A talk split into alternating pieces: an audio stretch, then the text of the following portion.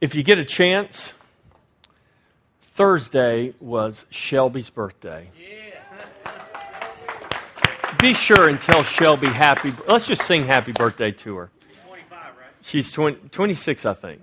So, happy birthday to you. Happy birthday to you. Happy birthday, dear Shelby. Happy birthday to you. Anybody else have a birthday this month, huh? Well, happy birthday if you did. Uh, appreciate you, Shelby. She does so much for me, and she has to put up with a lot in putting up with me. Um, so, thank you, and happy birthday. All right, let's open our Bibles to John 15, and we're going to talk about knowing his joy today. Um, knowing his joy.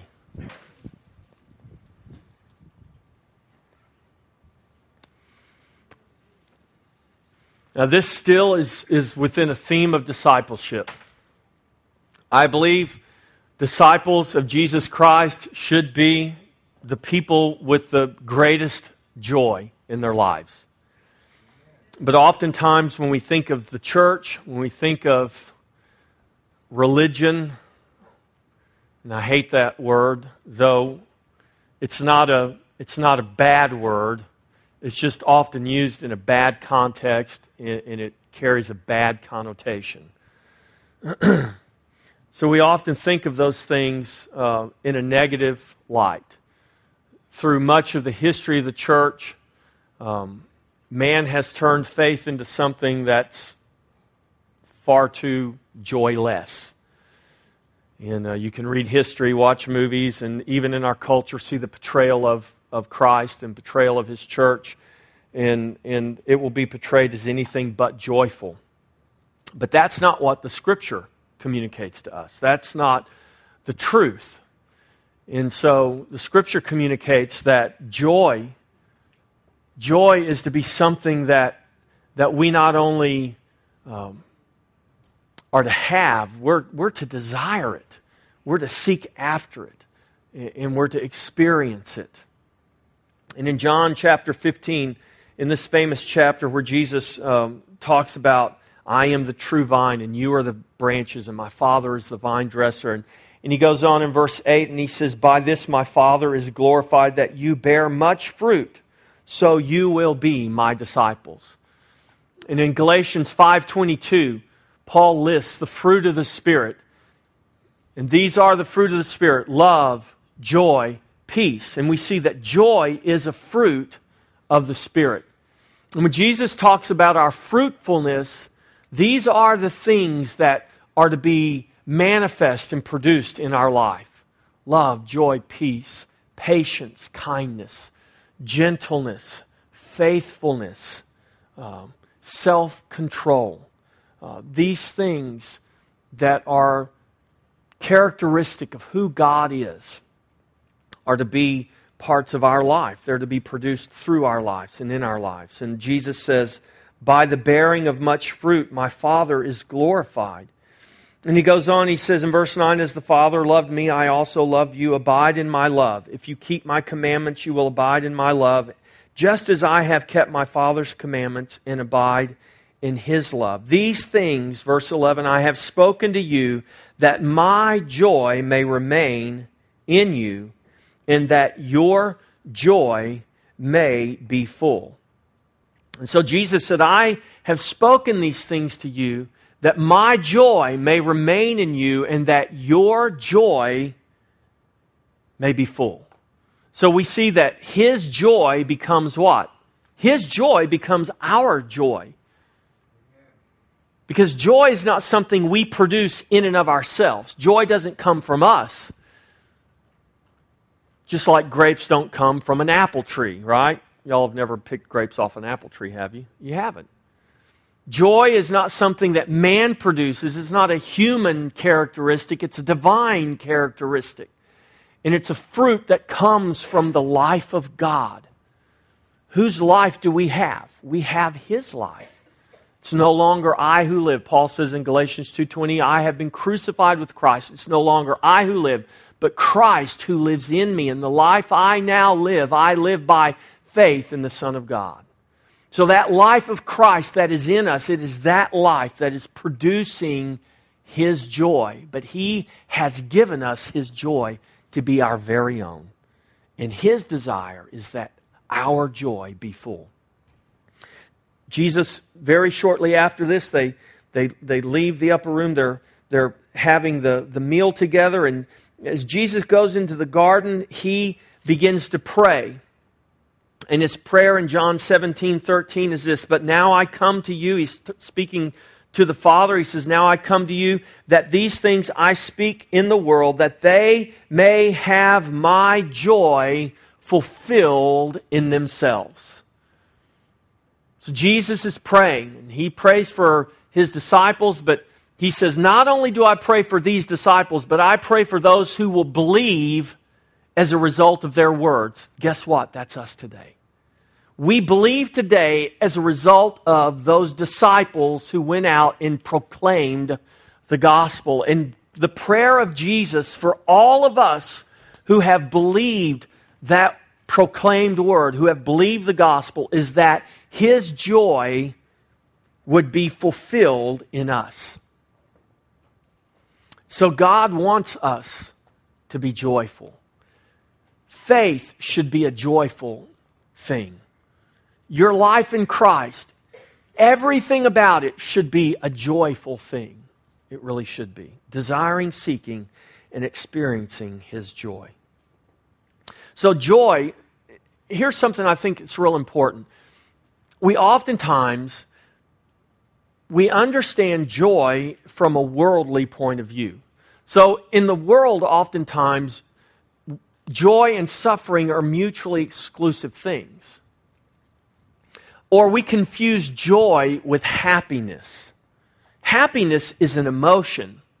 Joy is not an emotion. Joy is a fruit of the Spirit. Now, as I experience the joy of the Lord, can I be happy? Absolutely. But, but happiness is not always something that goes along with every experience or circumstance in life, right? It's, it's hard to be happy and at the same time be experiencing something that might be very traumatic or very tragic in our life. But the Bible teaches us, though, that joy is something that is to abide with us and, and manifest in us and be full in us at all times. So, joy and suffering, in the world's point of view, often are mutually exclusive things. They, don't, they, they can't exist together. But that's not what the Scripture teaches. So, and, and the reason I'm talking about this is because a lot of times people that have experienced very um, they've had a lot of tragedy in their life or they've experienced something that's, that's just been really sad or hard. You know, the world is full of people. That, that is the world. Jesus said, In this world, you will have tribulation. As a pastor, I, I, I talk with people, uh, and sometimes I can walk away from visiting with somebody and it's like, my goodness. The level of pain and the level of suffering that, that, that individuals go through. Apart from the Lord, it would be absolutely overwhelming and beyond our ability to, to endure. And so for a, a people, for some people who have experienced those things, oftentimes they, they may feel excluded from God's joy. And oftentimes when people come and talk to me, that's, that's kind of where they're at. It's like, okay, I've experienced this, this has been going on, and I don't know what to do with it. And I believe Jesus, think about this. In John 15, Jesus is telling his disciples these things knowing that he is getting ready to go and die on the cross, knowing that these guys have pinned everything, every hope upon him. And he knew that they would stand there and see him die on that cross, and, and with his death on the cross, in their minds, in their lives at that moment, every bit of hope, every bit of promise, everything they had put everything, they, they, they burned their bridges, they put everything in him. And they were going to watch it die on the cross with him. Jesus understood that that's how they were going to feel. And they were going to become utterly hopeless and despondent. But yet he's saying, I'm speaking these things to you that my joy will remain and your joy will be full. And fullness of joy doesn't mean that we never go through those times in life when we feel like the disciples did, or we feel like Mary. Think about Mary. It was prophesied to Mary when Jesus was just a baby. He is a baby in the arms of Mary, and Mary and Joseph carry Jesus into the temple. He is, he is just barely over a month old. The days of her purification had to pass, and then after that, she carried Jesus into the temple, and here comes a prophet, Simeon, and a prophetess, Anna. And they prophesy over the baby Jesus.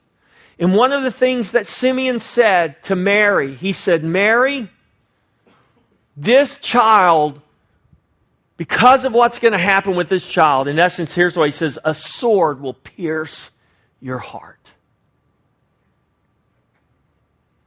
And we see in John's gospel that Jesus is on the cross and his mother is there.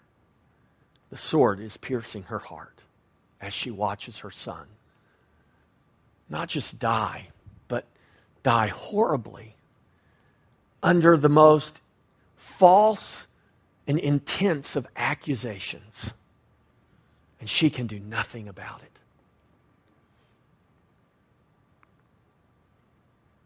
But yet, the words of Christ remain. That God's intention for us, God's desire for us, is that His joy in us would be full that his joy would become our joy, even in the midst of such great suffering.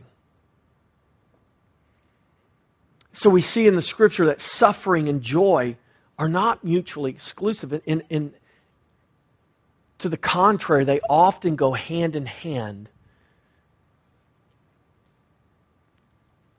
And they are, it is a phenomenon, it is something that, that God has received glory.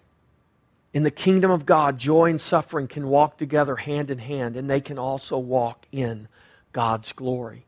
Ephesians, I mean, Hebrews 12, 2. Here's what the writer of Hebrews says looking unto Jesus. This is an exhortation to us as believers. Believers, look unto Jesus, looking unto Jesus, the author and finisher of our faith, who for the joy that was set before him endured the cross, despising the shame and has sat down at the right hand of the throne of God.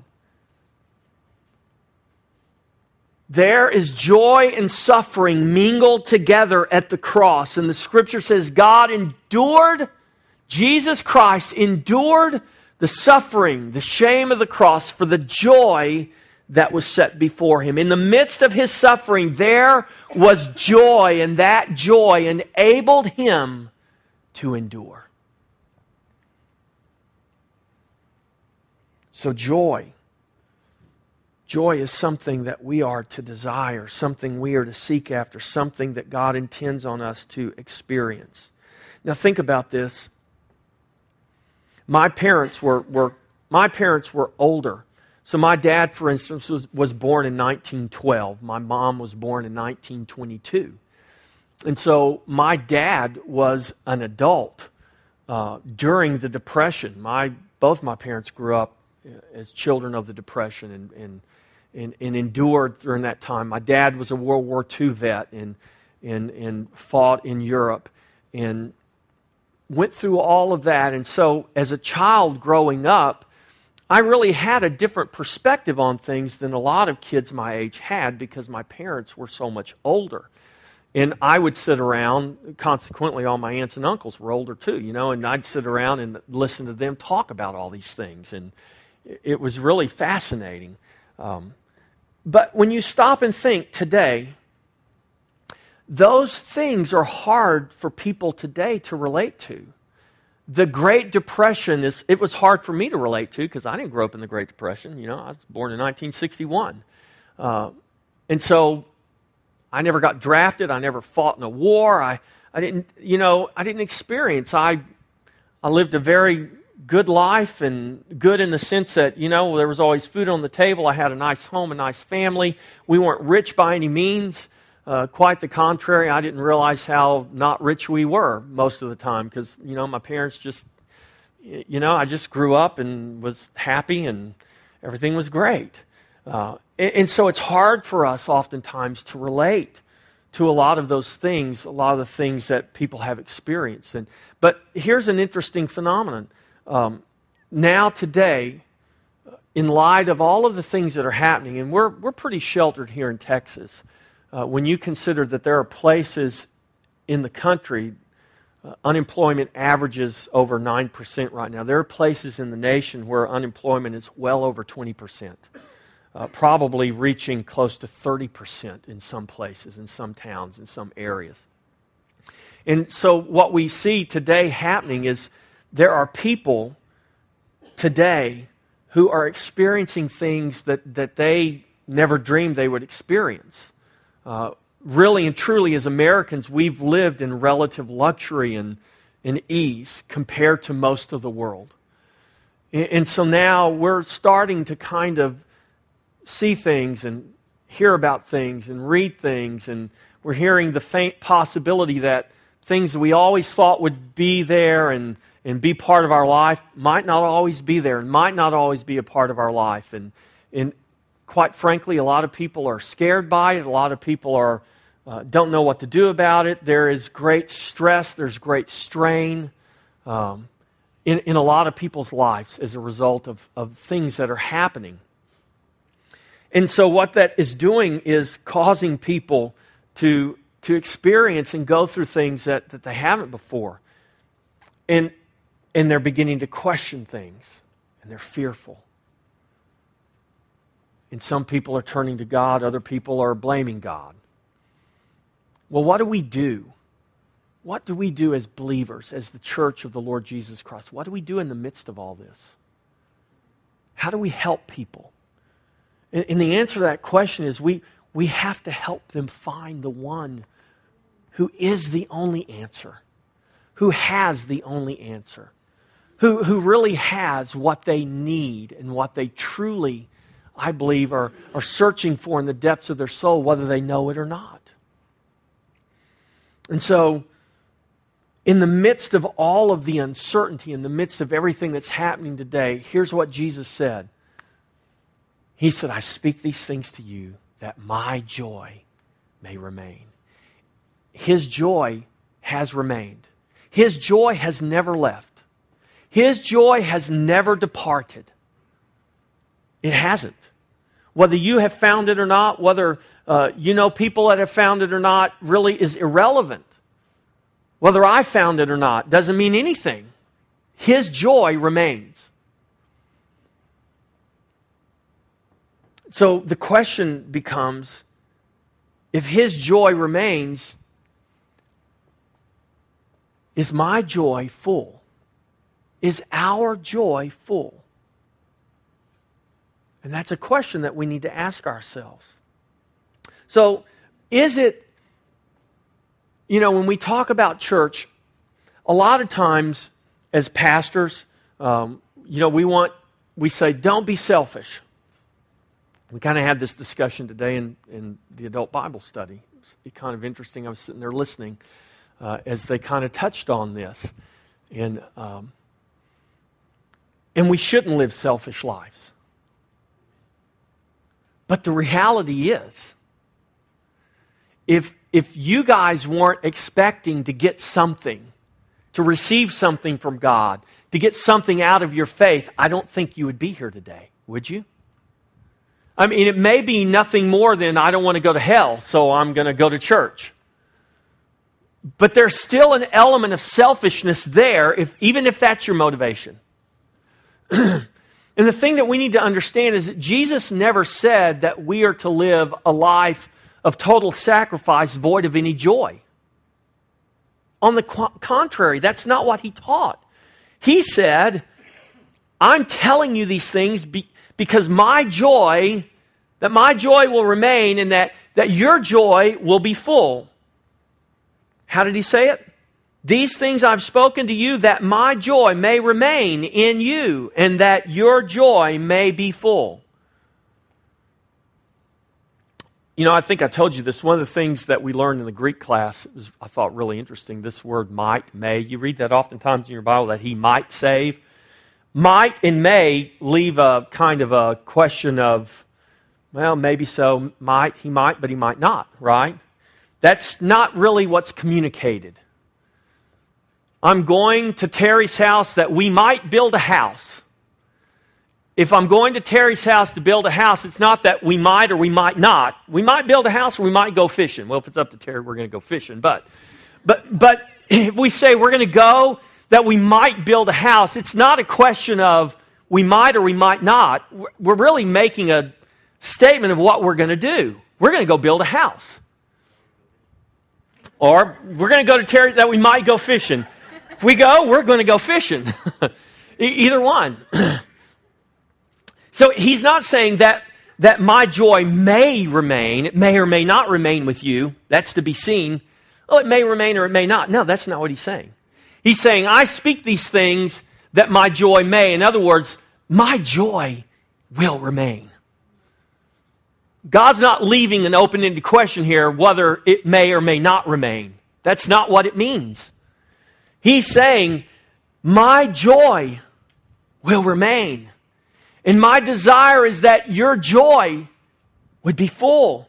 My joy is going to remain that your joy will be full. Is it okay to desire joy in our life? Yes, it's okay. It really is. But we need to understand where joy truly comes from and what joy truly is. There's a lot of people trying to find joy out in the world and they're looking in all the wrong places, chasing after all the wrong things, desiring the wrong things, seeking the wrong things, experiencing the wrong things. It has a form of joy, but it's really not joy. Because remember, what is joy? Joy is a fruit of the Spirit. That means true joy can only come from one place. So, joy is something that we all desire. And I submit to you that Christianity that is joyless is not Christianity as Christ intended it to be. Christ never intended our Christianity or our faith to be without joy. And we say, think about Jesus. How did Jesus have joy on the cross, yet the Bible says that he did. He endured that for the joy that was set before him. He knew of that joy, he experienced that joy, he could see that joy, he could taste that joy. He, he knew, he endured what he did for that joy. That joy was real to him. And the joy was so real that it enabled him to endure all that he endured. That means the joy was greater than his suffering. The problem is, we can't see that joy. We can't find that joy. We don't experience that joy the way Christ did. Yet Christ says in his very word that he wants us to experience joy in that way. He never said you will never suffer on this world, on this earth. He, and quite the contrary, he says, in this world you will have tribulation. But be of good cheer. Why? Because I've overcome the world. How can we find his joy in the midst of the tribulation that exists in this world? Can we? The answer is yes, and we must. But we're not going to find it outside of him. We're not going to find it in all the things that we commonly try to find it in. It might not look the way we think it's going to look, it might not come in the package that we are expecting it to come in. But nonetheless, his joy remains, and he desires that our joy be full. So joy comes from the life of the Spirit. And Jesus promises his joy will remain, and he desires that our joy will be full. And that joy is found in Christ. Peter writes this in 1 Peter 1. He writes to the believers, he says, In this you greatly rejoice, though now for a little while, if need be, you have been grieved by various trials.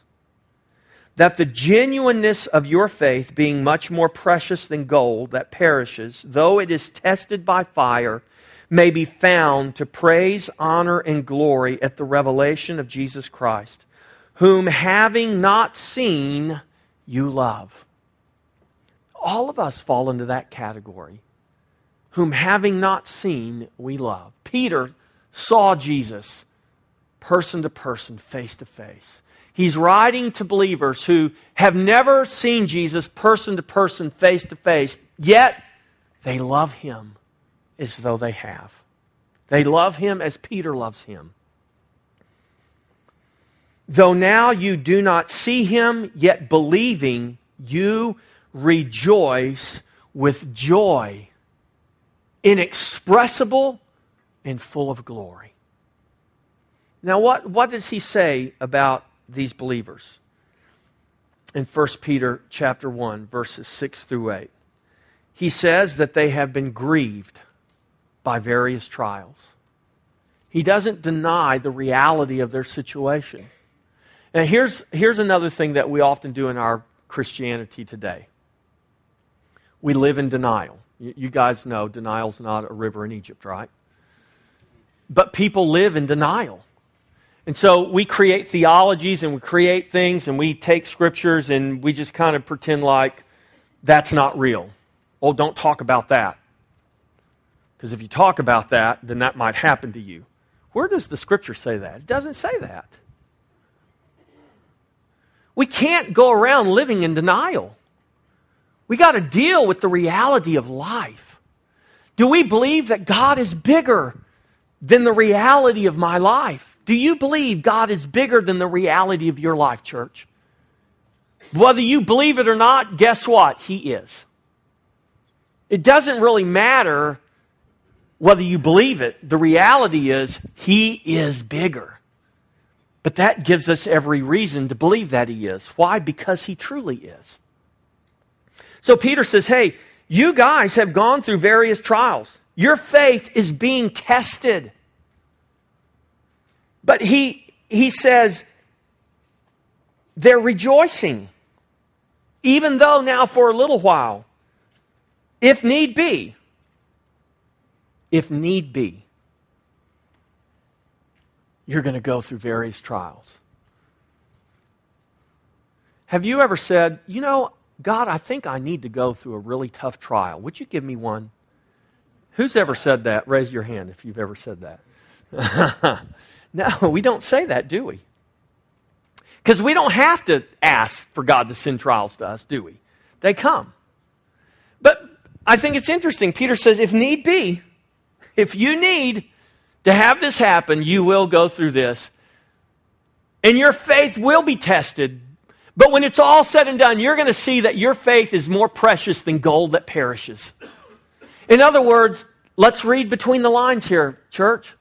What is Peter saying? He's saying, Listen, believers, don't get discouraged. Keep rejoicing. God has a purpose in everything that He is doing. And even through these various trials that you are going through, here is the good news your faith that is being tested, the genuineness of your faith is going to shine forth like refined gold. Matter of fact, he says it's going to be better than refined gold because gold perishes. But what God is working in you is not going to perish, it is eternal. It is eternal. you rejoice. Though you have not seen him, you love him. And you rejoice with a joy that is inexpressible and full of glory. Man, That's the kind of joy I want to tap into. I want to have in my life a joy that is inexpressible and full of glory. I can't explain to you why I'm joyful. There's nothing in my life that says I should be joyful, but I have a joy that's inexpressible and full of glory. That's not a fairy tale. God has made provision for us to live in, to walk in, to experience that kind of joy. He really has. That's why Christ died. That is the joy that he saw before him, that he endured the suffering and the shame. That same joy that he experienced is the same joy that he wants to be manifest in our lives. This is his prayer in John 17, 13. But now I come to you, Father, that and these things I speak in the world that they, those who believe in me through their words, that they may have my joy fulfilled in themselves. That they too would have a joy unspeakable and full of glory, that they too would have a joy that would cause them to endure the suffering and the shame that they will experience in this world, but they will have something greater than the suffering, greater than the shame. It will be a joy inexpressible and full of glory. Do you believe? Do you believe that you can have that? Do you believe that God wants you to have that? Yes, He does. Do you desire that? Well, sure you do, right? But are you seeking that? Because desiring something and seeking something are two different things. Now, we got to keep something that's very important in mind here. What is joy? I got to bring you back to this. What is joy? It is a fruit of the Spirit. Joy's not somewhere buried in the ground out there, and we're going to go on a treasure hunt and try to find joy inexpressible and full of glory. And when I find it, I'm going to keep it for my own. The joy's not out there. You know where joy is? Joy's in here. Yep, well, I don't feel it. I don't see it. Chances are, if you don't feel it and you don't see it, the people around you probably don't feel it and see it either, right? I mean, when I'm grumpy, my wife always tells me, you are setting the mood for the whole house when you get grumpy. So when I ain't feeling the joy, guess what? I don't know if it's true or not, but, but probably all those other people around me, they ain't feeling it either. but here's the thing where is it? Joy's not out there, joy is in here. Where does the fruit of the vine come from? It doesn't come from out there. We don't got HEB and glue grapes onto our grapevines, do we? You can try that, it ain't going to work. Now, they're produced from inside. They come from the life that's flowing from the vine. It comes from the root. Joy. Joy is in here. You might not believe that. There may be some wives here today saying, I don't, I don't believe joy is really in my husband. There may be some husbands here saying, I really don't believe joy is in my wife. There may be some kids here. They're not, they're all next door. Well, a few of them are in here saying, huh, it's not in my parents. it wasn't when they spanked me last night. Well, it might have been. You just might have misunderstood what they were really doing. They might have very joyfully, they might have joyfully spanked you because they love you so much. That's right. You kids, that's the truth. That is the truth. That's, that's why they should. If they have to spank you, that's why they should. They should joyfully discipline you because they love you that much. So, seeking his joy for ourself, listen, seeking his joy for ourself is not selfish. It's really not. There's nothing wrong with you desiring his joy and desiring that your joy be full. That's not selfish. And it's certainly not selfish when we selfish or selflessly spread the joy to those around us. I mean, fruit on a tree is for people to partake of, right? Fruit in the life of the believer is for people to partake of. There is a benefit that comes to us, but the benefit doesn't stop with us. But if I'm going to spread joy to you, I got to get some myself, right? So I'm going to reap the benefit of it. And there's nothing wrong with that. And I should seek to have the fullness of His joy in my life. Coming and assembling together as the saints, as the believers, should be something that, that contributes to, that facilitates that joy.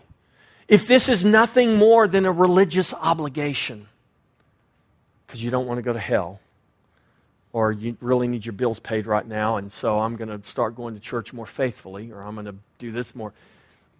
You know what that is? That's called witchcraft. Now, we don't think of it as witchcraft, but we're, what we're doing is we're manipulating God. I'm going to do this to try to manipulate God. If I do this, God will do this.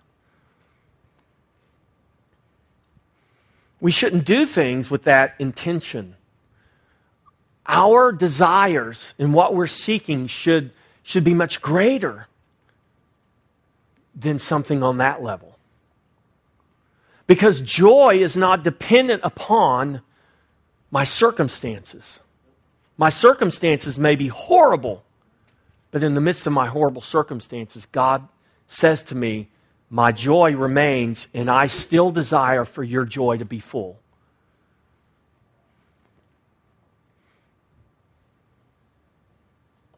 So, in desiring and seeking His joy, we will unselfishly affect those around us, hopefully.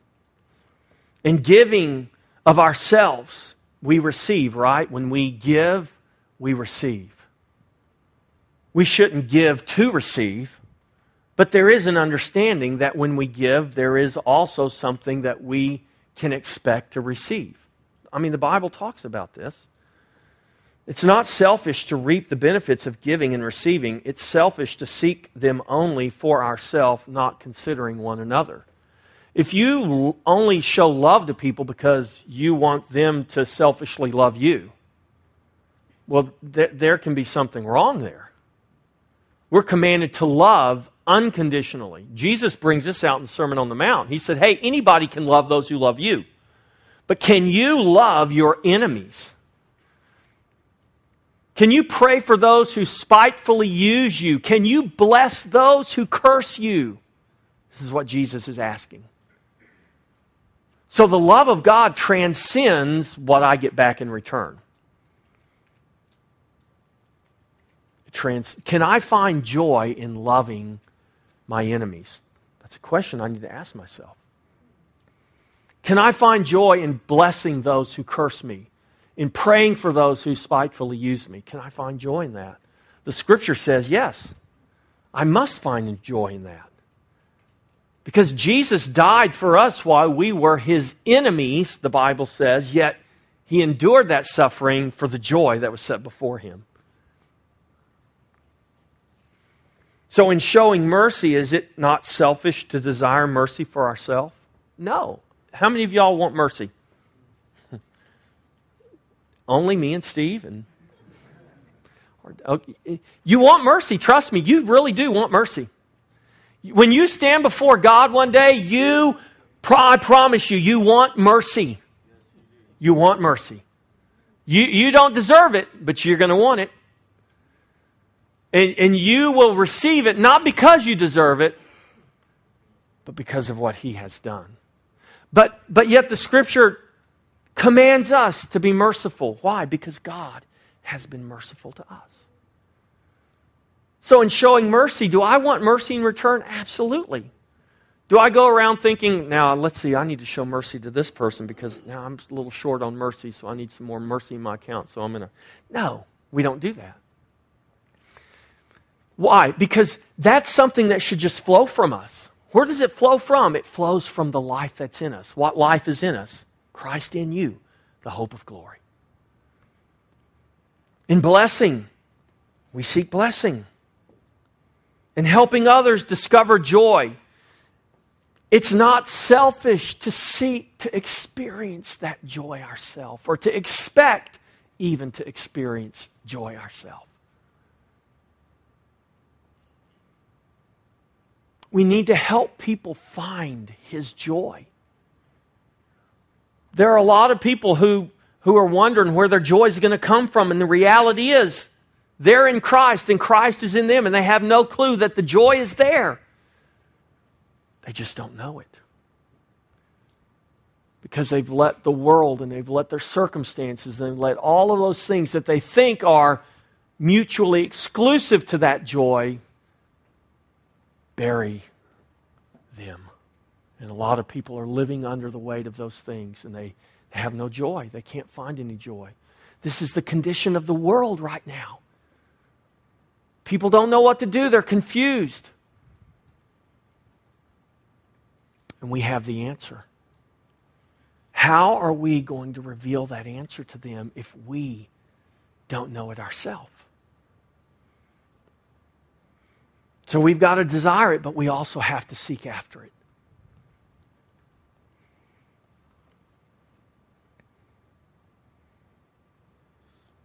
When you build up the body of Christ, guess who's being built up at the very same time? You are. There's joy in that.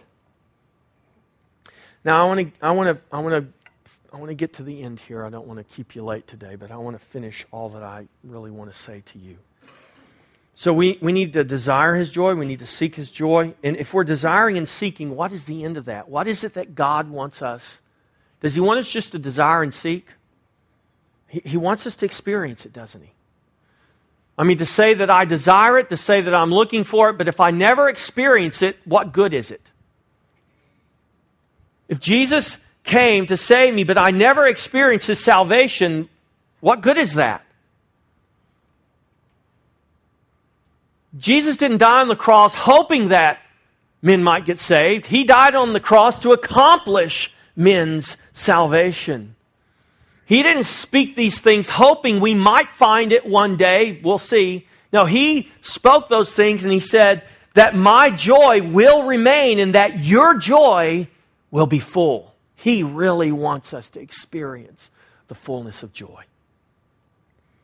And we don't experience joy based on our circumstances. We experience His joy in spite of our circumstances. Now, y'all all know what circumstances are, right? Some are good, some are bad, and some are ugly. Y'all ever seen that movie, The Good, the Bad, and the Ugly? it's what they call a spaghetti western.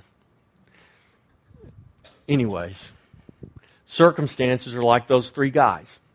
Some are good, some are bad, some are ugly. But my joy is not based on, you know, I don't have joy if all my circumstances are good. If I can manage the bad and the ugly out of my life and keep only the good, then I'll have joy. No, that's not the way it works. When we talk about these things that affect our life, circumstances that create stress and strain in our life, and they affect our relationships, they affect relationships at every level. But something that's really important for us to understand the relationships that we have in the kingdom of God are based on covenant. It's, it's like a marriage. This is why marriage is important. You know, God created marriage because he had a picture before creation that he was going to, to paint through the marriage relationship. Marriage is a covenant relationship. Our relationship with God is a covenant relationship. Therefore, our relationship with one another is a covenant relationship. And so covenant relationships aren't based on things always being ideal, but they're based on the promise that in spite of less than ideal circumstances, God is working all things together for good. Romans 8:28. And we know that God works all things together for good to those who love him and are the called according to his purpose. I, I want to ask you a question and I want each of you in your heart and your mind to answer this question Do you love God? No one else knows the answer to that except God and you. So when I ask you, Do you love God? And if your answer to that question is yes, I love God. I didn't ask you if you were perfect. I didn't ask you if you do everything right. I didn't ask you if you've ever made mistakes. I said, Do you love God? And if the answer to that question is yes, I love God, then you can be assured that God loves you. Because here's the principle We did not first love God, but He loved us first. God loved, we love God, John says. Why? Because He loved us first. Jesus says in the Gospel of John, He says, You didn't choose me, I chose you. You don't love me, I loved you first. So this is important. If you can say in your heart, Yes, I love God, then you can know with all assurance that God loves you because you can't love God unless He first loved you. And if you love God, as you hear the sounds of my words and you hear the scriptures I'm quoting, God works all things together for good to those who love Him and are the called according to His purpose. If God in His grace has allowed you to love Him, to respond to His love, I believe that in His grace you are called according to His purpose. And that means whatever may be happening, whatever may have, is, or will transpire in your life, the promise of God is that He will work all things together for good. This is a promise that God gives us. Why? Because we're in a covenant relationship with Him. This is part of the covenant. It's not based on me doing everything right because we don't do most things right. We do most things, most everything wrong many times. But in spite of all of our mistakes, guess what? God says, My promise to you, covenant child, that I love and that I've called, I will work all things together for good. And what is that ultimate working together? What does that look like? He goes on in the very next verse. Let me just read it to you from Romans chapter 8, because the Bible can say it a whole lot better than I can. Romans 8 28, and we know that all things work together for good to those who love God, to those who are the called according to his purpose. Verse 29, for whom he foreknew, he also predestined to be conformed to the image of his Son. What is God ultimately working in your life and in my life? He is working He is working in us that we would be conformed to the image of his son. Well, I made a mistake 10 years ago. I made a mistake 10 months ago. I made a mistake 10 days ago, 10 hours ago, 10 minutes ago guess what? God is not going to stop working, conforming you to the image of the Son, because that's what He has destined you to be. For whom he foreknew, he also predestined to be conformed to the image of his Son, that he might be the firstborn among many brethren. So, in the midst of that working, in, in and through all things, we are to find and experience what? the superabundance of his joy, the fullness of his joy. Did Jesus have joy? Oh, yes, he did. Was he a man of sorrows? Yes, he was. Was the fact that he was a man of sorrows, acquainted with grief, does that mean that he didn't have any joy? Absolutely not. In the midst of his sorrow, in the midst of his grief, his joy was full. Why? Because he knew something that transcended his circumstances. Do you know something today that transcends your circumstances? Do you know someone today who transcends your circumstances? His name is Jesus. Do you believe what he has declared in his word that in spite of the things that might have gone wrong, but this, in spite of the things that, that might not have been or are good in your life right now, do you believe because of your love for Him and the call that He has placed on your life? What is that call? That call is to be conformed to the image of the Son. Do you believe that God will perform His word and fulfill His word and work all things together for good? Can you find joy in the midst of that? Can you find joy? Only in Him can we experience that joy. Why? Because it comes from His life. So, what happens when we don't begin to understand, when we don't fully comprehend how these things work together?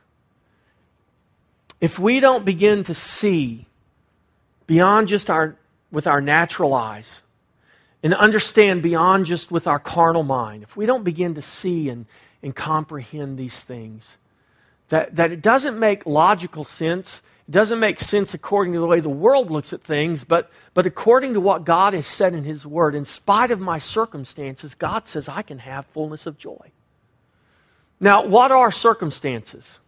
Are circumstances eternal? They're not. Matter of fact, most circumstances are very temporary. Is your life the life you have right now in this flesh and blood body, is it eternal? Your natural life? Is your natural life eternal? Your natural life's not eternal. Your eternal life is eternal. You have eternal life inside this natural body, but this natural body is going to die one day or be changed one day. It has to. The Bible says it has to. That's not a scary thing, that's just reality. If we only see to the end of this natural body, that can be a scary thing, right? Circumstances are natural things. They're temporal things. They don't last forever. They are temporary. But God has made a promise to you in Christ that is eternal, that transcends your circumstances. I want to read a quote to you from a gentleman named Martyn Lloyd-Jones. He's an English fellow. And he quotes from, a, from an old hymn Loved with everlasting love, led by grace, that, that love to know, Spirit breathing from above, Thou hast taught me it is so. Oh, this full, this perfect peace, oh, this transport all divine, in a love which cannot cease, I am His, and He is mine. And Martyn Lloyd-Jones asked this question. He says, Do you hear the echo of the Song of Solomon in that piece from that hymn? Is it the experience of God's people throughout the centuries, in spite of all variations in circumstances and conditions? Can that be our song? In spite of all variation of circumstances and conditions. Can we sing that song? Oh, this full, this perfect peace. Oh, this transport all divine in a love which cannot cease. I am His and He is mine. In all variations of circumstances and conditions, can I know that, he, that His love is mine? In spite of the variation, in spite of the circumstances? So, can we appropriate this language in any measure? This is what is being offered us in the New Testament. This is true Christianity. Not men and women struggling to hold on and with a great effort of the will just managing to keep themselves religious. That is a terrible contradiction of what we have here. And of course, that is what has antagonized so many non Christians if we give the impression that the main effect of Christianity is to make us miserable, then it is not surprising that 90% of the people are outside the Christian church. Miserable Christians. This is the people outside saying, Miserable Christians, look at them. And they add that they, those people outside, say that they have true joy, not the Christians. Look how miserable the Christians are. They have life, they have joy, they have fullness. And he says, Shame on us, Christian people. But it is not merely a question of saying, Shame on us. What a terrible responsibility is ours if we are so misrepresenting this glorious gospel of the blessed God. We are meant to be witnesses to all people that we are filled to overflowing. We are meant to show the truth of the psalmist's words, My cup runneth over. Does that mean that we experience only things that are happy and only things that are conducive to what we call joyfulness all the time? No, it doesn't mean that. It doesn't mean that at all. It does mean, however, that in spite of less than happy or joyful experiences and seasons that come into our life, His joy remains, and our joy is to be full. So, what, is, what do we gather from what Jesus, just the two verses that I read from you in John's Gospel, the prayer of Jesus and the exhortation of Jesus to his disciples? That we are to desire, we are to seek, and we are to experience his joy. And that joy is described in the scripture as unspeakable and full of glory. And there is no formula. I want you to hear this. There is no formula for that joy. You don't get joy through a formula. We live in a formula society. We want a formula for everything. Three easy, five easy, seven easy, ten easy, twelve easy steps to joy. We could go write a book and title it that and probably sell some copies. But it's not, it's not something we can reduce down to a formula always ask this question Husbands, wives, what was the formula you used to fall in love with your spouse? Well, there wasn't one, was there? If, if we were to take a survey of every husband and every wife here and ask them how they came to love one another, I would venture to say that many of you would say, Well, I don't really know how to describe it. I can tell you the circumstances surrounding it, and we can give you places and times and dates, but there's not really a formula. These things just happen. It's kind of the way joy is. But, but here is what we do have there is no formula, but there is only the fertile ground of our heart that God has prepared for the planting of His seed in the watering of His Word. And from that, He will bring the increase that can only come through the power of His Spirit. Joy has to come from the fertileness of our heart. Are you hearing me, church? God's ordained that this kingdom activity and growth to fruitfulness does not happen apart from prayer. Prayer that as his joy remains, your joy would be full. That prayer should be for ourselves. That prayer should be for one another, but mostly that prayer should be for his glory. There's not a formula. But through prayer, you can cultivate a desire. Through prayer, you can seek. God will take the ground of your heart that He has prepared, water it with His Word, and trust the Holy Spirit to bring the increase of fruit. And what is, what is that fruit? That fruit of the Spirit? It's love, it's joy, it's peace, patience, kindness. Galatians 5:22. Joy is not something you're going to get from out there. Joy is something that's going to be cultivated and grown and manifest from the fertile ground of your heart. Is your heart fertile? Has God implanted his seed in your heart? If you're a believer here today, he has. Are you allowing the Word, the water of the Word, to work on that implanted seed? is the only time you get the water of the Word the hour and a half you're here on Sunday morning? Now, I'm, I don't believe in being legalistic about reading your Bible or doing anything else. If, if the only reason you're going to read your Bible and pray is out of a sense of legalism, you might do that for a time, but you're not going to keep it up. So don't even, don't even start there. Just like if the only reason you're loving your husband or your wife is out of a sense of legalism, well, it's just a matter of time before you're going to see divorce court. But if you can find it within yourself and you can trust God to do a work in you because this is the work that He's doing in you, He wants to, to cause this garden to grow. This is organic. This is life.